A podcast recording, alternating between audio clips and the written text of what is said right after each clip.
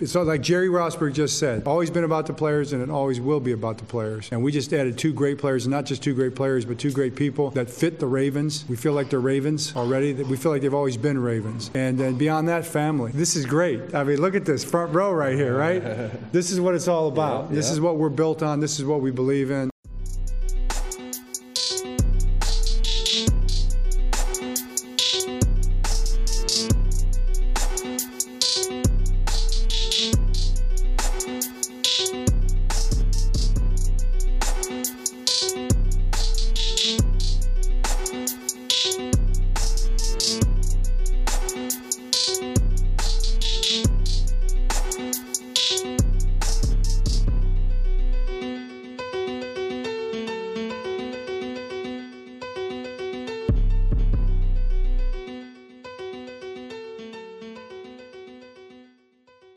What's going on, everyone? Welcome to the Mobtown Blitz podcast. I'm your host, Kyle J Andrews, and you can follow me on Twitter at Kyle J Andrews _ And then I also have my co-host, Anthony Barkley. What up, what up, what up? Anthony, where can we find you at? All right, you can follow me on Twitter and Instagram at A Barkley, AYEEBARKLEY. We're down one Eric today, but it's always still going to be a good show. And as always, we are proud to do this podcast for one of the top sports websites in the district, dmvsportsnetwork.com, and they can be followed on Twitter and Instagram at dmv _sn.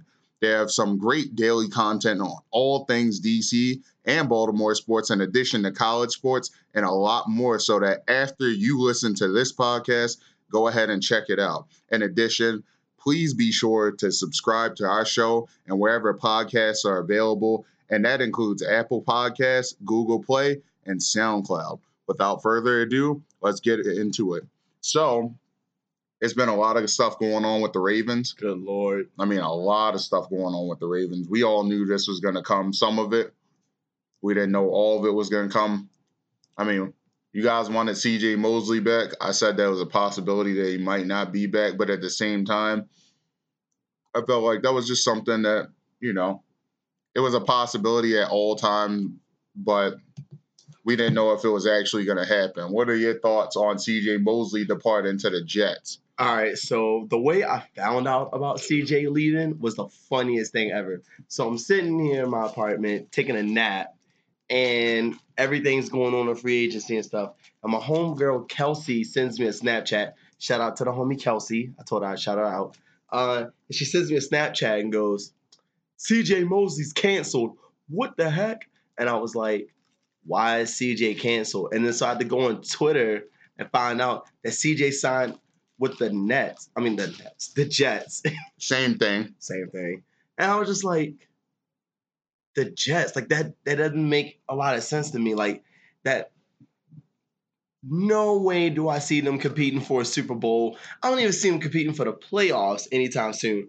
But the Jets did do a hell of a job in free agency, though, nabbing some pretty interesting people.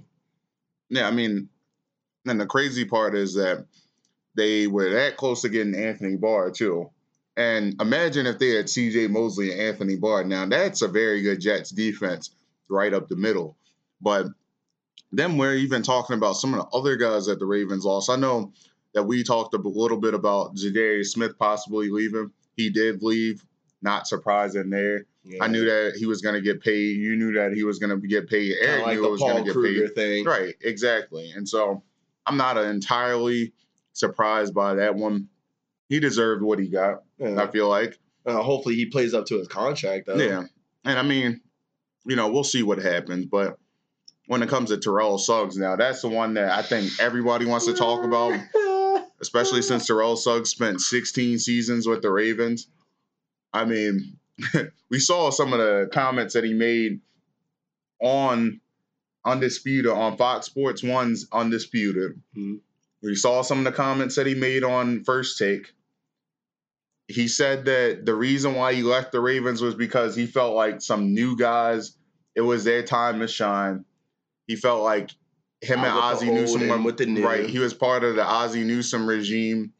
So he felt like, you know, at that point, maybe he had to make some changes himself. and he decided, okay, I'm going back home to play with the Arizona Cardinals. What do you think about what he said, and do you buy all that? The thing that really kind of got to me was when Skip Bayless asked him, you know, does he see Lamar Jackson winning Super Bowls for Baltimore? And he said, well, he kind of hesitated. Then he was just like, not as long as I'm playing, because, you know, I want to be in contention, which he's playing for the Cardinals. So let's be realistic. It's a no. No, they're not doing anything. Sorry, Sizzle. As much as you want to be the rah-rah guy in the locker room, no, it ain't happening, Chief. It's just gonna be weird, you know, seeing them with the Cardinals hat on, seeing them, you know. I do appreciate the thing that he did say though was he was leaving behind the number 55 here, so he wasn't gonna wear 55 in Arizona. Also because Chandler Jones wears 55, but I don't know if that's because of that or because he just wanted to leave, you know, number 55 behind, and that's gonna be weird too. That's gonna be more weird seeing him in a different number than, you know. I just don't know what to make of it. I mean, it from a cap space, I kind of see why the Ravens didn't re-sign him or why they didn't offer to re-sign him. It makes sense financially from a leadership point. You know, it just left a big vacant hole. And I remember going to the gym, and the guy at the gym was just like, who's going to lead y'all locker room? And I was like, dang, I didn't even think about that, because, you know, we already lost Eric Weddle. We lost Sizzle. We lost Mosley. And it's just like, where are the Ravens defense going to go? You know, is Jimmy Smith going to step up and be the guy? But then, you know, Eric DaCosta said, I got this. No, so it was interesting about all those different things, like who's going to step up on a defense. Even Terrell Suggs said it himself. He believes that, you know, this is from Undisputed, not First Take, but he said that he feels like the leadership lies within Brandon Williams, Michael Pierce, Tony Jefferson, and his personal favorite, Matt Judon. Now, I know from, like, the personal experience that I had in the locker room with those two, they were inseparable, him and Matt Judon. And I feel like they played that, you know, outside linebacker position with a lot of passion. The two guys that he kind of – Matt Judon learned a lot of things from Terrell Suggs, and I feel like he had a different path than Suggs did. But at the same time, you know, he's learned the work – that work ethic that Suggs had, he took that as a fifth-round pick at Matt Judon, and he worked his butt off even further playing at Grand Valley State. And I think that – when you got a guy that's going to hustle for that, and I know that Matt Judon isn't that – he sometimes, you know, you'll see some of the plays that he makes, you're like, man, that guy is great.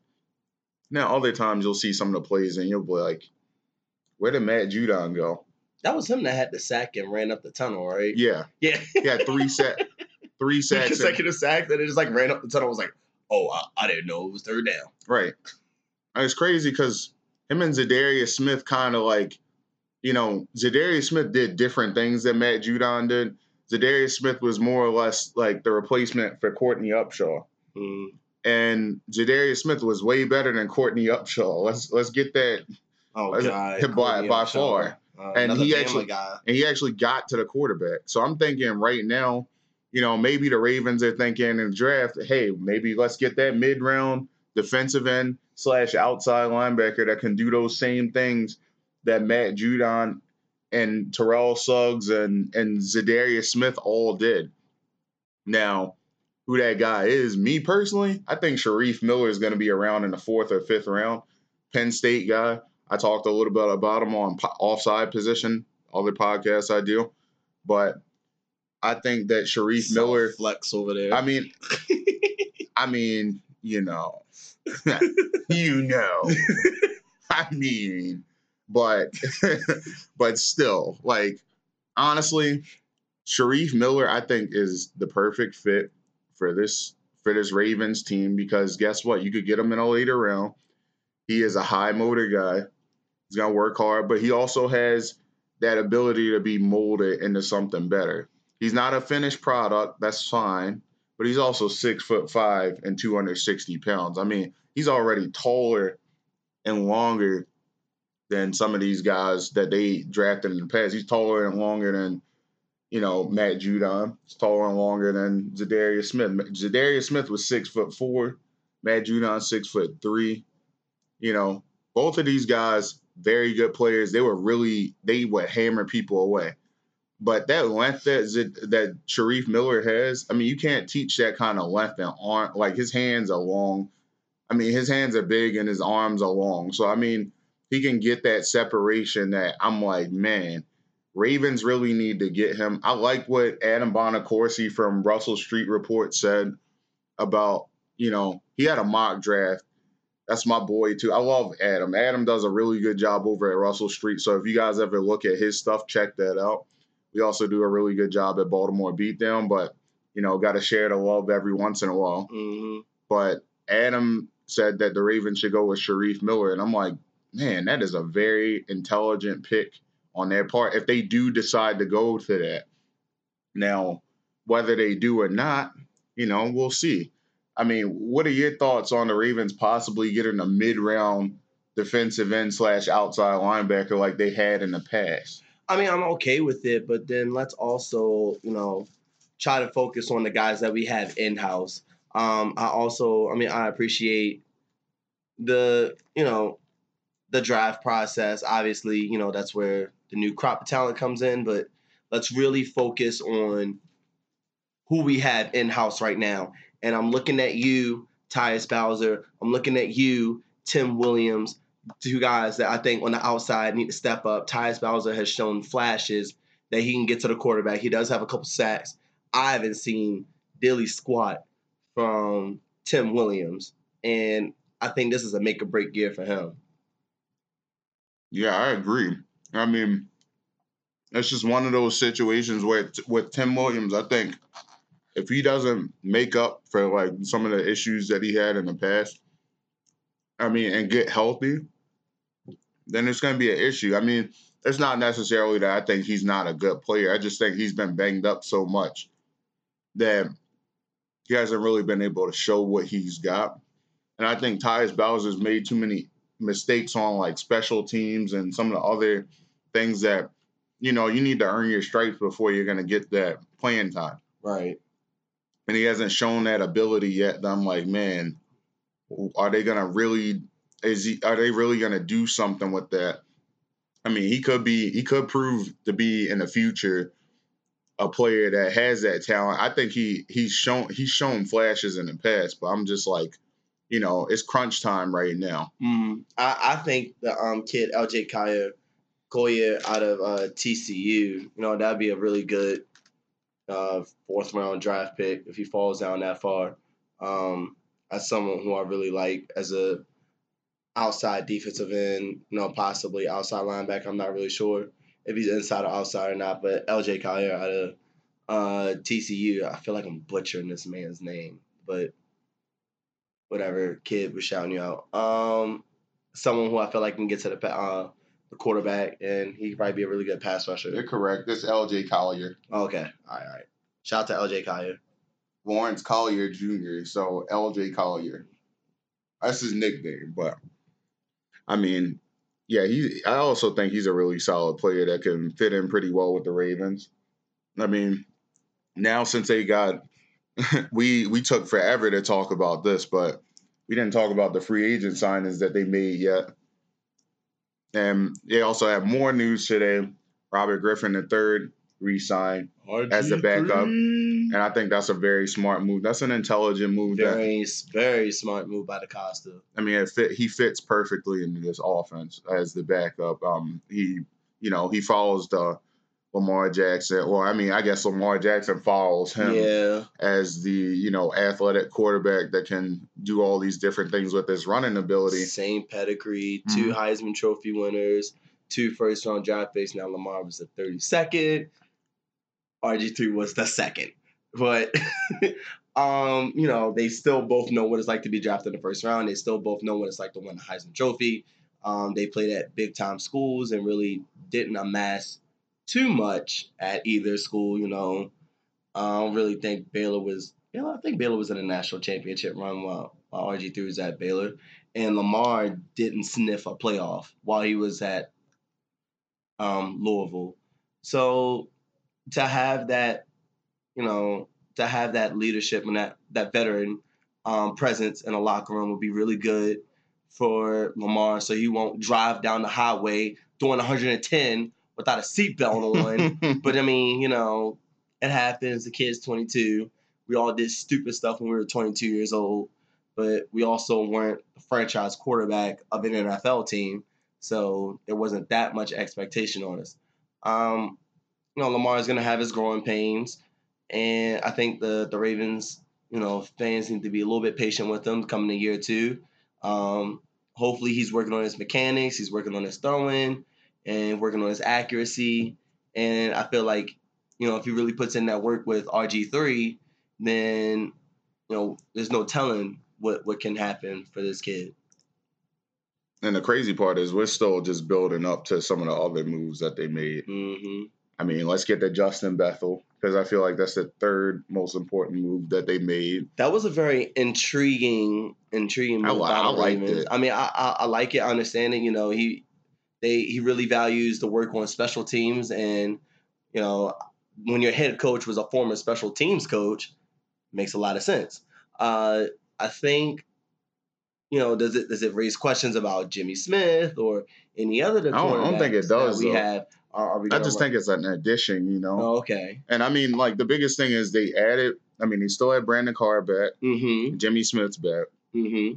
you know, Marlon Humphrey's back. So that's mm-hmm. three good guys. Then you got Anthony Averett, Tavon Young, obviously. Yeah. That's five really good corners. Cyrus Jones is a cornerback. We always forget that. Yeah. And then now Justin Bethel's a cornerback, but he plays special teams. They're signing these guys. That's seven defensive backs right there. Seven corners. Seven corners. But a lot of these guys, you know, I think at this point you could use – I was thinking this before, and I think this is a really crazy thought, but maybe you can use Cyrus Jones just as an athlete now. Just give him the ball in open space, use him as an athlete, and try to make him he doesn't necessarily have to play cornerback anymore, but you could put him in an open space like he was in high school and was in college initially, because as people forget, I don't remember him playing too much corner when he was at Alabama. Yeah, when he was at Alabama, he was just mainly a kick return guy. Yeah. But I think that when he was a freshman, he was a receiver. You could get him out in the open space, let him eat. Mm-hmm. You know, if you want to use him as a running back or something, I wouldn't be surprised if the Ravens got creative and thought like that, because, you know, it's a different regime in house right now. Right. So I think with this Justin Bethel signing, you know, you gotta get I think Cyrus Jones, which you could use him as, is like a Dexter McCluster type guy. And I know that sounds like everybody's like, Dexter McCluster. Like, when was the last time, like, we heard from him? Right. I like that, though. Yeah. I like that, though. Get him out in the open space, let him eat. But, I mean, that's just what I would do with him, because I've seen Cyrus play since the Stone Ages. Yeah, you know? I say, yeah, he's a hometown kid. You know, let him, you know, give him an opportunity to make plays in front of his hometown stadium. I like that, though. I really do like that. I never actually even thought about it that way. But let's get to the second biggest signing. Mark Ingram, another Heisman Trophy winners in the house. You got three Heisman Trophy winners on one team. And another Alabama player. Well, I mean, CJ's gone. So we replace CJ with Mark Ingram. Keep those Alabama kids coming in here. I loved Mark Ingram in college. I loved Mark Ingram when he was with New Orleans. It's going to be really interesting to see what they do with him. You know, can they get a good line behind Mark Ingram and Gus Johnson and the rest of the running backs? And also what that tells me is the Ravens are planning to run down the throats of every single team that they face. I've seen nothing but power backs in that backfield between, you know, like I said, Mark Ingram and and Gus Edwards. I mean, like, I personally think that they're going to add – I think with the addition of Mark Ingram, what they're telling me is this. They think that Mark Ingram, which I totally wholeheartedly agree with this too, Mark Ingram's a way better running back than Kenneth Dixon. That's just a fact. Oh, yeah. Facts. And he does everything. Major facts. He's Kenneth Dixon, but like 20 times better. Major facts. So what I think they're going to do is, now, whether people agree with me or not, it doesn't really matter because I'm going to say it whatever. I don't care. But the real thing is that they're going to draft another running back. That's what I think this is, because I think they want to replace Kenneth Dixon and grab a running back that you get out in the open space that does something completely different. What round? Third or fourth. Okay, because if you would have said first, oh no, no, like, no! If they get Josh Jacobs, I'd slam my head into a wall because I'm like, what are you doing? I was gonna say, it doesn't make any sense. I don't know the way you were lining that up, like, oh no, you get Darrell Henderson in the third round. If Darrell Henderson lasts to the third round, you grab that man. Kyle is definitely on a Darrell Henderson bandwagon. Yes, I've seen him play. I've seen dude play. He is standing Darrell Henderson. I wouldn't say it's standing. I've seen enough of his tape that I'm like, yes, that dude is the kind of guy that Lamar Jackson, he's a Chris Johnson type. If you get, imagine having Chris Johnson with Michael Vick. Just think about that. C.J. Tukey. Yeah, that's actually really dirty. Just think about that. Really, really, and maybe, and this, what the wildest part about this is that Lamar Jackson's more agile than Michael Vick was. Now, I wouldn't say, I don't know if he's as fast as Michael Vick was. He might be. Who knows? But dude is a blur. Like, it's so crazy. Like, then, when you see him on TV versus like when you go to the stadium and like see him like do his thing, it's insane. Like, I remember I said it a couple times on the podcast. Like, when I went to go watch him, I went to that first game against the Bengals, and like the first time he took off a run, I was like, there is no way a dude is that fast at the quarterback position. Like, I've never seen anything like it before in my life. It was crazy. But so you think that they're going to get a speedy back in the later rounds to pair him off with Mark Ingram and Gus Edwards. Do you think Kenneth Dixon gets let go? Oh, yeah. I mean, I think he's cut. if they can replace him with someone better and younger. Not that he's old at all, because Kenneth Dixon really isn't. Kenneth Dixon's like my age, so I mean, dude's young still. I just feel super bad because he got hurt. Yeah, he got hurt, and then he almost got suspended again. Cause people don't know about that. I mean, you know, I just don't think he. You want me to tell you something? Like John Harbaugh during the season after Kenneth Dixon got hurt, John Harbaugh, we asked him, you know, what's going to happen with Kenneth Dixon when he comes back? They were like, we don't know what his status is. That's what John Harbaugh said we don't know what his status is. You can look this up, too. I don't have the soundbite with me right now, or else I would play it. But John Harbaugh said we don't know what his status is. That's concerning to me. Very concerning. And, I mean, yeah, he did come back and play well, but they don't trust him. Right. You know, if they can't trust you, and they can find a guy younger than you and cheaper than you. And a running back is a dime a dozen. Mm-hmm. Goodness gracious. You could, I mean, look at Gus Edwards. Gus Edwards was an undrafted rookie. Mm-hmm. Found him. He's way better than Kenneth Dixon. All that dude is just runs for positive yards. He runs people over for positive yards. It's insane. And now you get Mark Ingram, who you signed to a 3-year $15 million deal, giving $5 million a year. Not a lot, but reasonable for a good running back. Yeah. So guess what? Ravens did the right thing, in my opinion. Is Mark Ingram 30? He's about 29. Okay. Exactly. So, I mean, you know. The 3-year deal is actually really smart. Yeah, that's not bad. You know, I think it's a smart deal. Yeah, he'll be 32 by the time of very, very smart. And I think Mark Ingram's the kind of guy that doesn't have that wear and tear that most, you know, running backs of his age. And that actually helps because he was splitting time with Alvin Kamara. Exactly. So I don't think you have the same issues that you would have. And I think the Ravens took that into account when they signed Mark Ingram. Or I wonder if it's because they saw him run Well, and they didn't really run wild against the Ravens when they played them. I mean, they played well, though. They ate. Both of them ate in that game, but, I mean, it's not like they ran up and down the field. Yeah, they played solidly. I mean, I'm not going to throw them on the bus, right. But, you know, we'll see. Yeah. Like, I think, personally, you know, Mark Ingram's going to be a really good pass blocker. That pass pro and chip out into the open field, I feel like the Ravens are going to do pretty solidly on that. I think, you know, with the amount that they gave him, it's not as bad as what I initially thought it was going to be. I thought it was going to be $8 million a year. We heard that. We heard $7 million. I'm like, eh. But yeah, $5 million, that's not bad at all. $5 million is not bad at all. That's understandable. Now with the biggest signing. Okay, so back to when we said that we didn't know where the leadership in the locker room was going to come from. We just found the leadership. We have Earl Thomas. Earl Thomas, the leader of the Legion of Boom, is now a Baltimore Raven. And the funniest thing was he the leader? He was one of them. I feel like they were all like. I feel like Cam Chancellor, Earl Thomas, and Ryan, Richard Sherman were all. Leader. They were all three the leaders, and then they had like some fourth guy that was like a member of the band that kept rotating. Right. It really felt like though. So first of all, this just came like out of left field.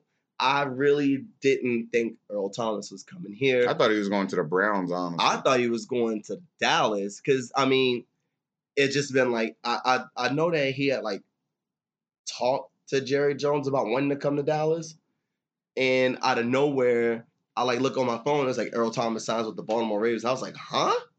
Okay, for real? I mean, I ain't mad at it, you know.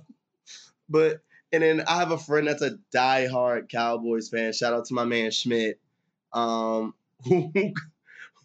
sent me a text. Are you talking about Schmidt from what show is that? New Girl. Yeah, he looks.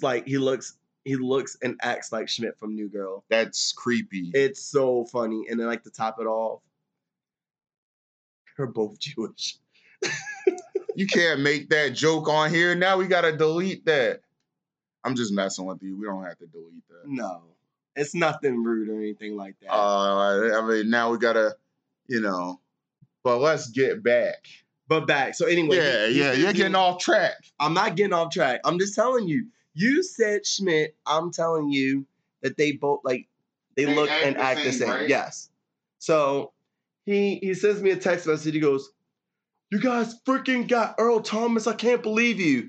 Like, And this is the PG version of what he sent me. He pretty much cursed me out because Earl Thomas came to the Ravens. Like I had something to do with it, and I was just like, "Bruh, I don't know what to tell you." And I just laughed. And I was like, I honestly, in my heart of hearts, thought that he was going to Dallas. I thought that was, like, locked. I didn't even think of Earl Thomas coming to Baltimore. But that's where that leadership is going to come from. He's definitely going to lead that secondary. It's a faster, harder-hitting version of Eric Weddle. Oh, way more so. I feel like Earl Thomas is a huge upgrade over Eric Weddle just because he can still play that center field kind of defense that Eric Weddle couldn't play. So now you got a guy who's going to increase the ability of this Ravens defense. I'm not upset with it. If I'm the Ravens, I think that is a smart move. You know, they couldn't – I think that, you know, when you get Earl Thomas – he had a couple freak injuries. Let's get that through everybody's head. Everybody's like, oh, well, he broke his leg. Freak injury. Yeah. He's not brittle, you know. He's playing safety at a high impact rate, you know. And I think now because he knows that he's done that in the past, he's not going to go slamming his leg into anybody else again. And then not only that, but... how many games did he play? 4 games? He had 3 picks? Yeah. 4 games and 3 interceptions. Who on the Ravens could do that right now besides Earl Thomas? Yeah, I was going to say no one. Not one person. Not one person. Not one person. So when you add Earl Thomas to a defense, a secondary, not even a whole defense, because Michael Pierce is coming back. Mm-hmm. Brandon Williams is still there, like we said. Tony Jefferson does not have to play center field. That's the biggest thing. Tony Jefferson can roam free in the front seven if he wants to. He could be a box safety. You know, that's all you got to do. You let Tony Jefferson play his game. You let Anthony Levine play his game when he's in. Yeah. You know, now they got some versatility on the defense. They can kind of do what they want to do. That defense actually looks scary. It's fast. The secondary looks scary. I'm kind of Kenny Young's playing middle linebacker now. He's fast. Say, yeah, between him, Peanut. I'm guessing it's gonna be Peanut. The linebacking core is gonna be Tyus Bowser, Judon, Peanut, Kenny Young, and then that secondary is gonna be I think Bowser and Tim Williams will probably rotate a lot. Yeah. Our secondary is going to be Jimmy Smith. Tavon's going to be the slot guy, and then Marlon Humphrey's going to be the other corner. And then you got on the back end, you got Earl Thomas and obviously Tony Jefferson. So that's actually a pretty solid secondary. Pretty damn scary, honestly. Yeah. You know, a lot younger, a lot faster, and it's just going to be up to the defensive coordinator to get everyone. I mean, it's Wink Martindale. Yeah. I mean, come on, Wink. Wink's gonna throw the heat at them, and so I'm not. I mean, if you're a Ravens fan, you can't be too concerned with what they've got right now. I think that they've got a lot on defense. Now the real issue is how to figure out how that offense is going to work. I mean, I think the Mark Ingram sign is really smart, but you still got to fill holes at guard. Mm-hmm. You still at left guard, that is, at center as well. We still don't know if T.J. Lang's going to retire. If he does, can't bring him in, obviously. If he doesn't, go ahead and sign him. Right. You know, bring him in as a guy that's going to kind of ease the pain of – I know T.J. Lang is a guy that you and Eric have really been pushing to come to Baltimore. Oh, yeah, because, I mean, some of the things he did with the Packers and the Lions, I mean, he proved that he could be a good player when healthy. Mm-hmm. Now, if he's not healthy, you know, draft another guy behind him. Draft a young guy behind him. Let him play and learn behind T.J. Lang. Mm-hmm. Let him play and learn. And maybe even you might slide one of the other guys. Maybe you slide Greg Sennott in the guard and let him play guard when he comes back. But, I mean, we'll see what happens with that. And then when it comes to receiver – you know, they're going to draft a receiver. That's a given. Yeah, I don't think no doubt in my mind. They're not going to trade for a receiver. They're not going to sign a free agent receiver. I think it's all signs to point towards a wide receiver in the first round. Yeah, they like at this point, it's not going to surprise me one bit if they draft the receiver in the first round. Now, the question is, what kind of receiver will they get in the first round?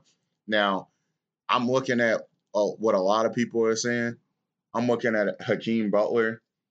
He's probably a guy that they look at. A.J. Brown, another guy that they look at. A.J. Brown has been late. Everybody's been fiending. Like, all these Ravens fans are fiending over DK Metcalf. DK Metcalf can't cut in and out of breaks.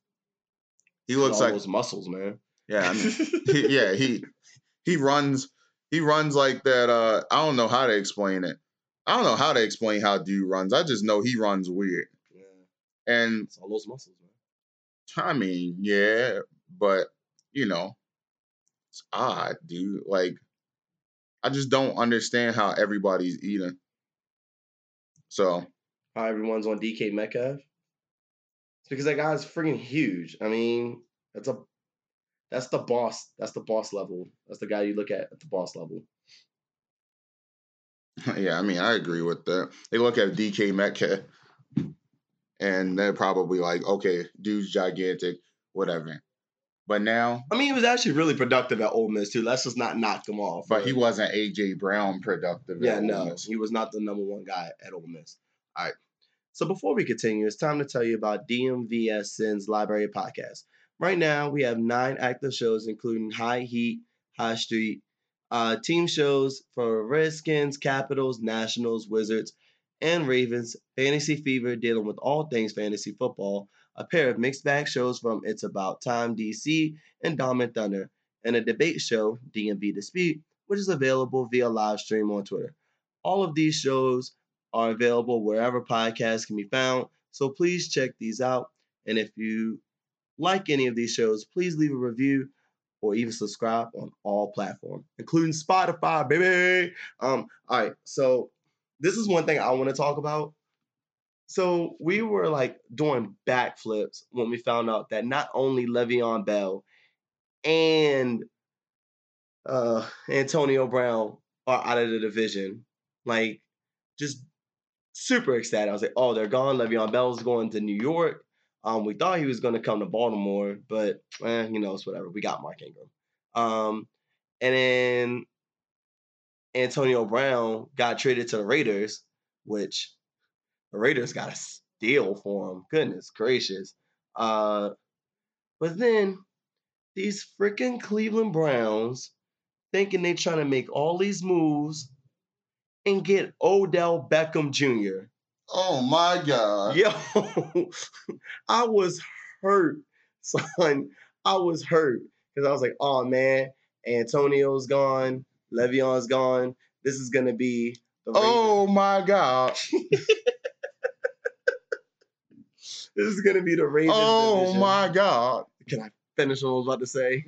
All right, so Odell Beckham's in the AFC North, and it's going to be a problem now. But, I mean, we saw what he did the last time he played the Ravens, and that's with Eli Manning as his quarterback. And Baker Mayfield is definitely, at this stage, is better than Eli Manning. So it's just, oh, my goodness gracious. My homeboy Jared is a diehard Giants fan, and I know he's hurting. You know, cue the line for Friday. He gonna cry in the car. He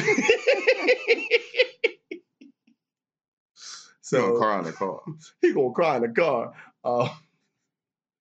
Man, but what are your thoughts about Odell Beckham coming into the AFC North? Well, Kyle gonna cry in the car too. I mean, well, the Ravens actually have a perfect secondary to kind of match up with Odell Beckham. Not the last time they played. Well, I mean, I think that you also got to remember everybody was out that time. So I don't feel like necessarily that it's one of those situations where people need to, like, I mean, personally, I wouldn't be that pressed over it. Just considering that the Ravens have boosted their secondary, this is something that, you know, on the back end, they've had problems with for a very long time. So, with that being said, you know, I don't know. I mean, I think it's a good move, obviously, for the Browns. But I also feel like the Ravens now with Earl Thomas, you know, it's going to be a better matchup than it probably would have been if they didn't get Earl Thomas, that they were just like, all right, let's get a rookie free safety. So now, remember when a couple episodes ago when I said that I think that the rivalry in the AFC North is going to shift from the Ravens-Steelers to the Ravens-Browns? Do I look as off as I do now?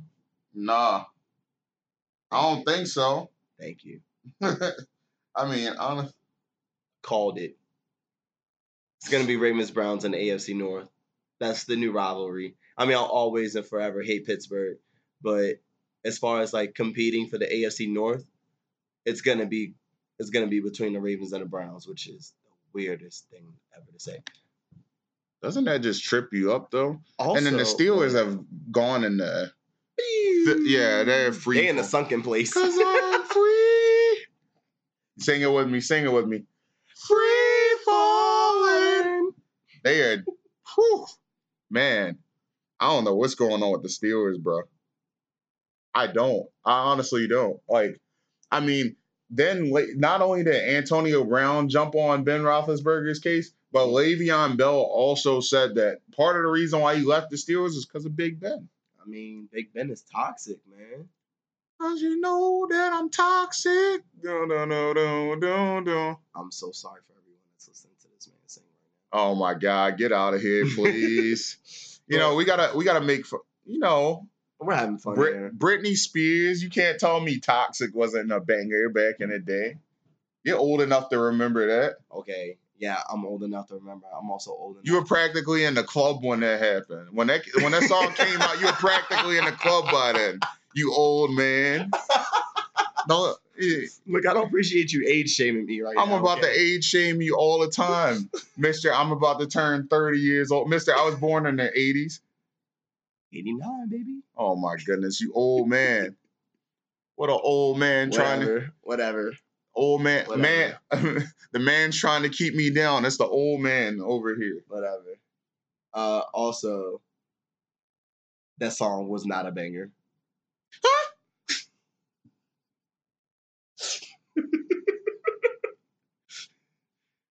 Song wasn't a banger.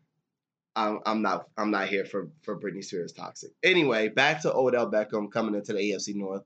Back to Cleveland Browns and Baltimore Ravens now being the new rivalry in the AFC North. It's just a thing. It's just gonna happen. Everyone's gonna have to deal with it.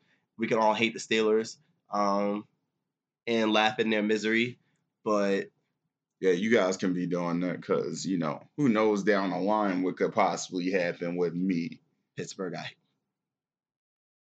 Are you jumping ship? No, I'm not jumping ship. I'm not saying why would I ever be a Pittsburgh Steelers fan? You said I don't know what can happen. Who knows? I might be covering the Pittsburgh Steelers. I can't talk too much crap about them. I could talk crap about Big Ben because by the time I would get over there, Big Ben would be gone. We're not going to put that energy out there. You can cover any team in the NFL. You can't cover the Steelers or the Patriots.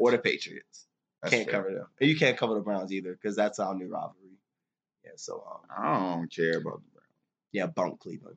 All right. So in the spirit of March, since we are recording this during March Madness, actually, we're watching the tournament as we're recording the show. Who you got in your Final Four? All right, let's look at my tournament bracket. I know that I'm sorry, guys, for not joining the tournament bracket at DMV Sports Network because I am a heathen. But you know who did join the DMV Essence bracket though? This guy. Go ahead, Kyle. Okay. Nobody's trying to hear all that. I'm just trying to butter up the DMV. I'm just trying. Who you have in your Final Four? All right, I'm looking for it, man. Let me look for it. All right, while he's looking, I know who I have in mind. Sheesh. I'm 17th in my bracket. My God. This guy. All right, so I have two brackets with, I have more than two brackets, but they have two different Final Fours. So in one of them, Kyle's going to laugh at me so hard. One of them, I have Duke, Michigan, North Carolina, and you know who the last one is? It's Oregon, baby. Go Ducks. Okay.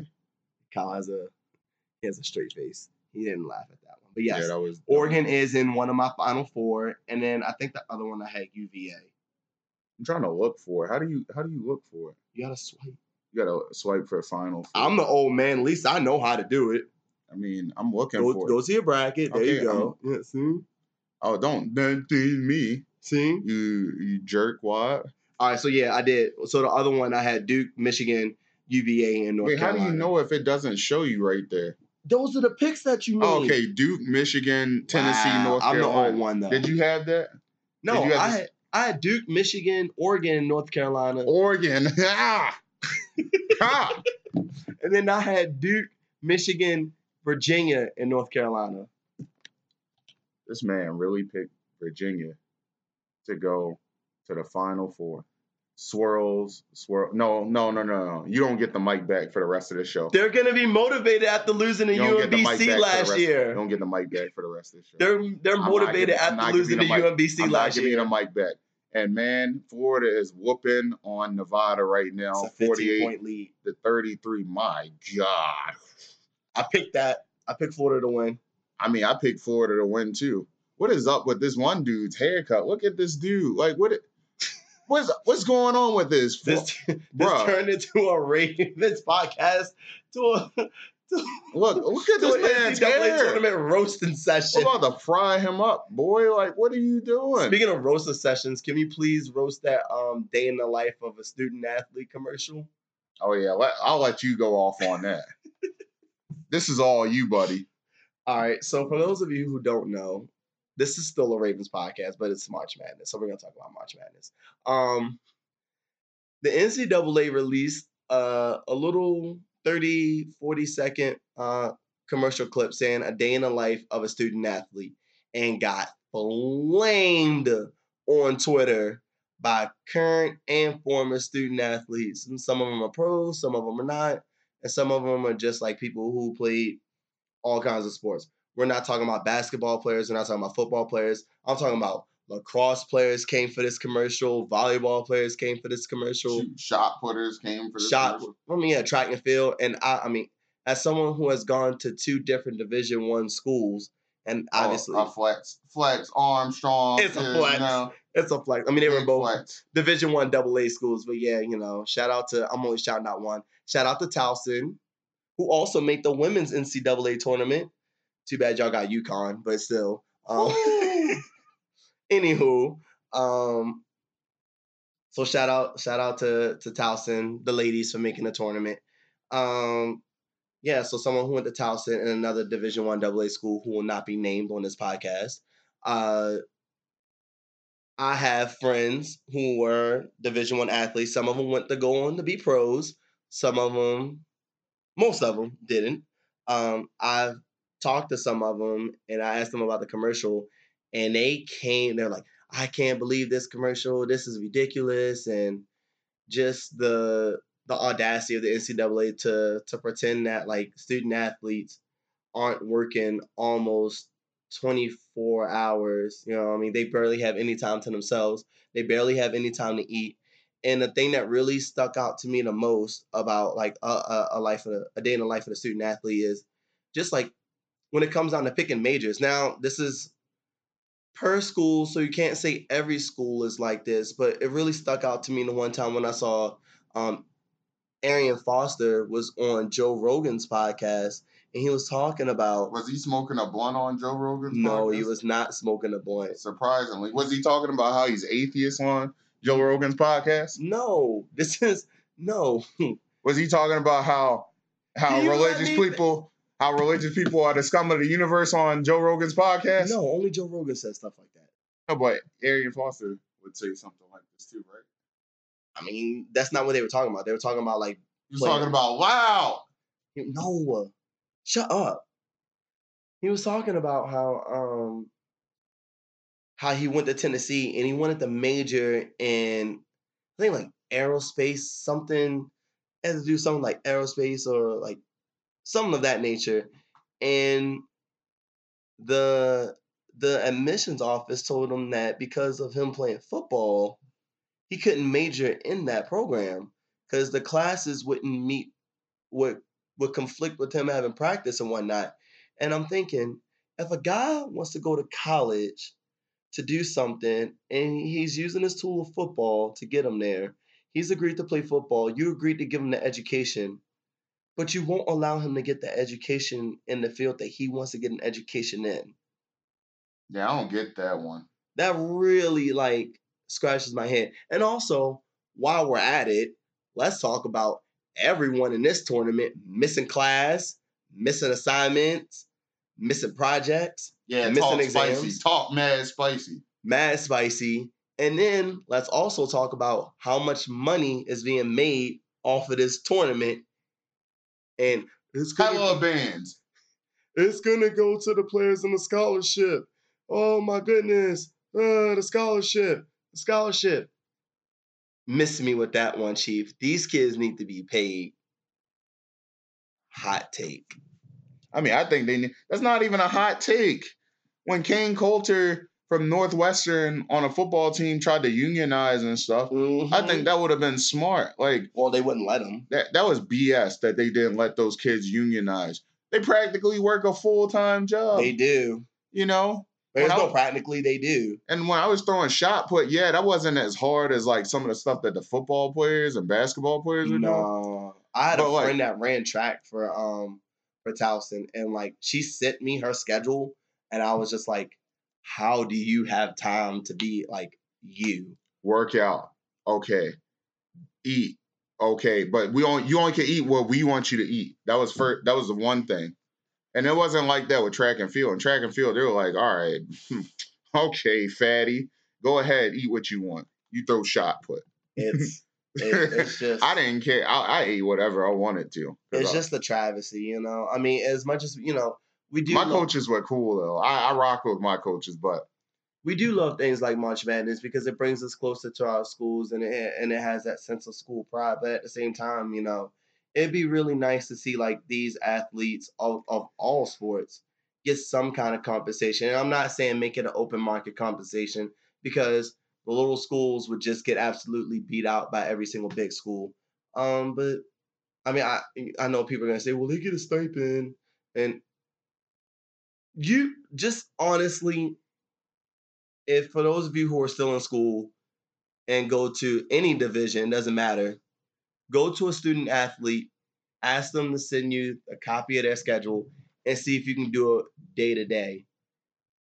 And I guarantee you, by the first day, you'll be like, no, pineapples. I don't want to do it. Can't do it. And Florida's putting a hurting on Nevada right now. But, yeah, we got one last topic for the show. And that last topic is Johnny Football joining the Memphis Express. I'm excited to see this. Because I know it's going to crash and burn. It's going to be crazy. Johnny Manziel ain't saving that team, first of all. That O-line is... He honestly couldn't have picked a worse week for... I mean... I'm not going to throw the O-line under the bus. Could not have picked a worse week for him to debut. He's going to have some stiff competition with March Madness. You ain't beating that in the ratings. Whew, of course not. Well, first of all, he ain't beating March Madness. Nope. He ain't beating... Me going to the club on Saturday? I'm just kidding. I'm not going to the club on Saturday. Who would I be to go to the club on Saturday? I was going to say, can I get an invite? But I got to go to work at 8 o'clock in the morning. Yeah, exactly. You can't. I'm not going to any club on Saturday. I'm sitting my butt right at home, saving money. Watching the games. Of course I'm watching the games. I'm watching the games Saturday, Sunday. Only games I care about are Friday. Yeah, well, I mean. Friday and Sunday. Friday. Look at. When Oregon plays at 4:30. I mean, let's just talk about you know, Johnny Football for a second. Yeah, real talk.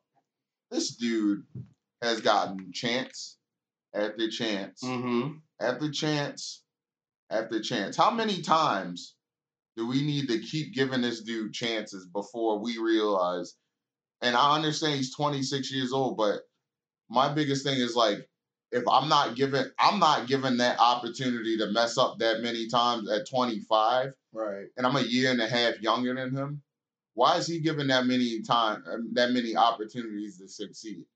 You know, and I'm not talking about it from just a football standpoint, like the talent standpoint. He's shown that he has no talent in the CFL. He hasn't done anything in the CFL. He flamed out of the NFL because the dude could not stop drinking. Couldn't stop doing drugs, couldn't stop partying, and everybody's sitting up here giving him chance after chance. He's a rich kid. He's a spoiled rich brat who does whatever he wants to do. Woo. And I know that might come off as like angry or whatever, but it's a fact. Johnny Manziel with that stupid money sign that he always does. I used to love Johnny Manziel, by the way. So this is coming from a person that used to be a huge fan of the dude. I just think that the guy's a turd. He's a turd. I mean, he's a turd. Like, let's just be real. He has not grown up at all since he was, you know, a redshirt freshman at Texas A&M. I think that turd. Are you done? Are you finished or are you done? Go ahead. Okay. I think that I'm like, I don't know, I'm really nervous. You're just gonna yell turd in the middle of my thing. I think that Johnny going to the Memphis Express, well, first of all, it's telling because San Antonio originally owned his rights, and they were like, yeah, nah, chief, we're good over here. He's on a waiver wire. So this is his third professional football league, okay? That's insane. 3 professional football leagues. There aren't guys that play for 3 professional teams before they're done playing professional football or any kind of professional sport. So the guy got to go to 3 different leagues. You know, he had a drug and party problem in college. Let's not forget the time that he went to UT, which is a rival of Texas A&M. And I don't know about you, but I don't care who I am. I'm not partying at my rival school. When I went to Towson, I didn't go to Delaware and go for a party. Like, no. Shoot, I was definitely at Stevenson. Turn up. It's like, I'm joking. Stevenson wasn't even a rival school, by the way. I'm just making fun of. And Towson and Delaware aren't massive rivals. Like, Texas and Texas A&M hate. If I went to Cal, I wouldn't be at Stanford party. Exactly. And if I went to Oregon, I wouldn't have gone to Oregon State. But that's in-state. That's blood rage rivalries. That's right. Not, you know, regular rivalries. Like, right. So the sheer fact that Johnny had the galls to go up to the galls. I like how you mixed those two together. That was great. The testicular fortitude to go to. Because he's rich. To go to Austin, Texas, and to go to the University of Texas, and then to go to a frat house, and then to disrespect the fraternity at the frat house, which is like, I don't know who you think you are. And the fact, I mean, I don't know all the details that happened from him, but I know the massive thing is that he went to a frat party at Texas and then disrespected the fraternity at their house. And that is crazy, like that. I mean, the fact that he made it out there alive, you know, just says something. But he had the problem at A&M. Then he goes to the Browns, and you think, all right, he's in the same city, and LeBron was there at the same time, so maybe LeBron can mentor him. Like, yo, like, this is how we gonna do things in Cleveland. Like, this is what I need you to do, you know, yada yada. But no, Manziel had a party problem. Like, he was out there partying with anyone and everyone, and the dude hadn't even thrown a ball yet in the NFL. But because he got drafted and was, like, playing for Cleveland, I